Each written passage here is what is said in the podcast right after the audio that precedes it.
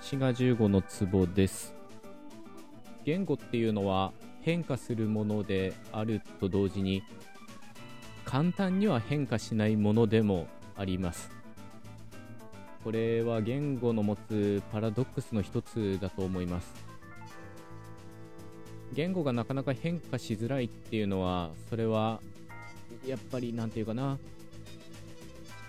昨日の遺産をずっと使い続けてるっていうことだからなんですね。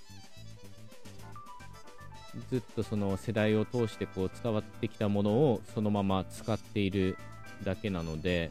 まあ、簡単には変えられないっていうのがあるんですけどと同時に変化をしない言語っていうのもまあ考えられないんですね。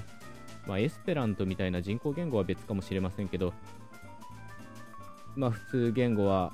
変化するものであると同時に簡単には変えられません。特に一個人が簡単に変えられるようなものではないですよね。ただ言語を変化させる要因としてその社会的に不適切みたいなレッテルを貼られると言語っていうのは簡単に変わることがあります。まあ、簡単に言えば差別用語とか放送禁止用語とかそういうふうに一旦社会的にダメだっていうことになると、まあ、別の言葉で置き換えられるっていうことがよくあるんですね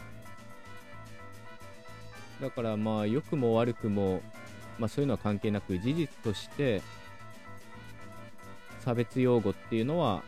簡単に変えることができます。まあ、言語において唯一簡単に変えることができるっていうかね、まあ、変えることができるっていう方もあれですけど変わる可能性のあるところということになっています。言語は人間が用いているものであるっていう以上ですね社会との関わりっていうのは避けては通れないものなんですねだからこそ社会がダメだといえばまあ、そういう言葉を使うのはダメということになります。こういう言語と社会の関わり合いを見る言語学の分野として社会言語学というものがあります。この社会言語学が対象するのはいろんなものがありますけど例えば年齢層と言語とか社会的な階層と言語とかあるいは地域と言語みたいにさまざ、まな社会的な要因と言語っていうものの間の研究をする学問なんですね。今日はその中でも言語とジェンダーの間の関係のお話をしようと思います。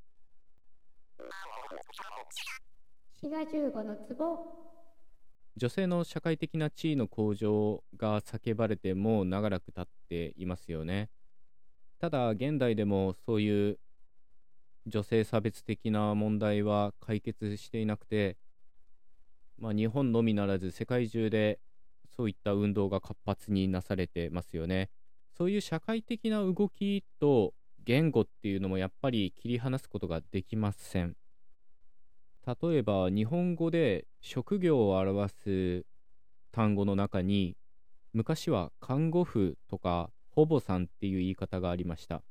こういった言い方は今では看護師とか保育士っていう風にジェンダーに対してニュートラルな言い方が好まれてますよね。これもそういう社会的な動きの反映ということができます。こういった動きは日本語だけじゃなくて、例えば英語で昔チェアマンって言ってたところをチェアパーソンっていう風にこのマンのところをパーソンに変えたりとかして中立的な表現にしてるんですよね。ただ、すべてのそういう職業の名前がジェンダーに中立的な言い方になったかというと、そういうわけではないです。俳優っていう言い方は確かにジェンダーに対して中立的な表現ですけど、女優っていう言い方はするけど、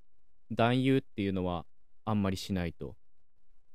あるいは女流騎士とは言うけど、暖流騎士とは言わないし、あとは何だろうな。女医とは言いますけど、女の医者と書いて女医ですね。男医という言い方はしません。これはそういった職業が男がなるものっていう前提があるので、わざわざ男のっていう言い方はせずに、逆に女性がなる方が、まあ、珍しいっていうことで、女とか上流みたいな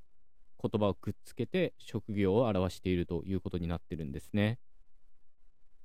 こういうふうにジェンダーにニュートラルな言い方を目指すっていうのは職業を表す単語だけではなくて文法にまで及ぶものです。まあ、日本語はちょっと分かりづらいんですけど英語の場合は一般論の話をするときに例えばエブリワンなんとかかんとかって言ったときに、そのエブリワンを受ける代名詞は、he、彼っていうのが正しいとされていたんですね。今ではそういう言い方はせずに、he or she とか s スラッシュ he でジェンダーに中立的な表現を使うか、あるいは単数の they っていうのが生み出されたんですね。イっていうのは三人称複数の代名詞ですけど、まあそれとは別にというかね、ジェンダーに中立的な代名詞としてイっていうのが使われることもあります。こういうふうに男女平等を目指すっていう社会的な動きは、まあそのままというか、言語の変化に強い影響を与えているんですね。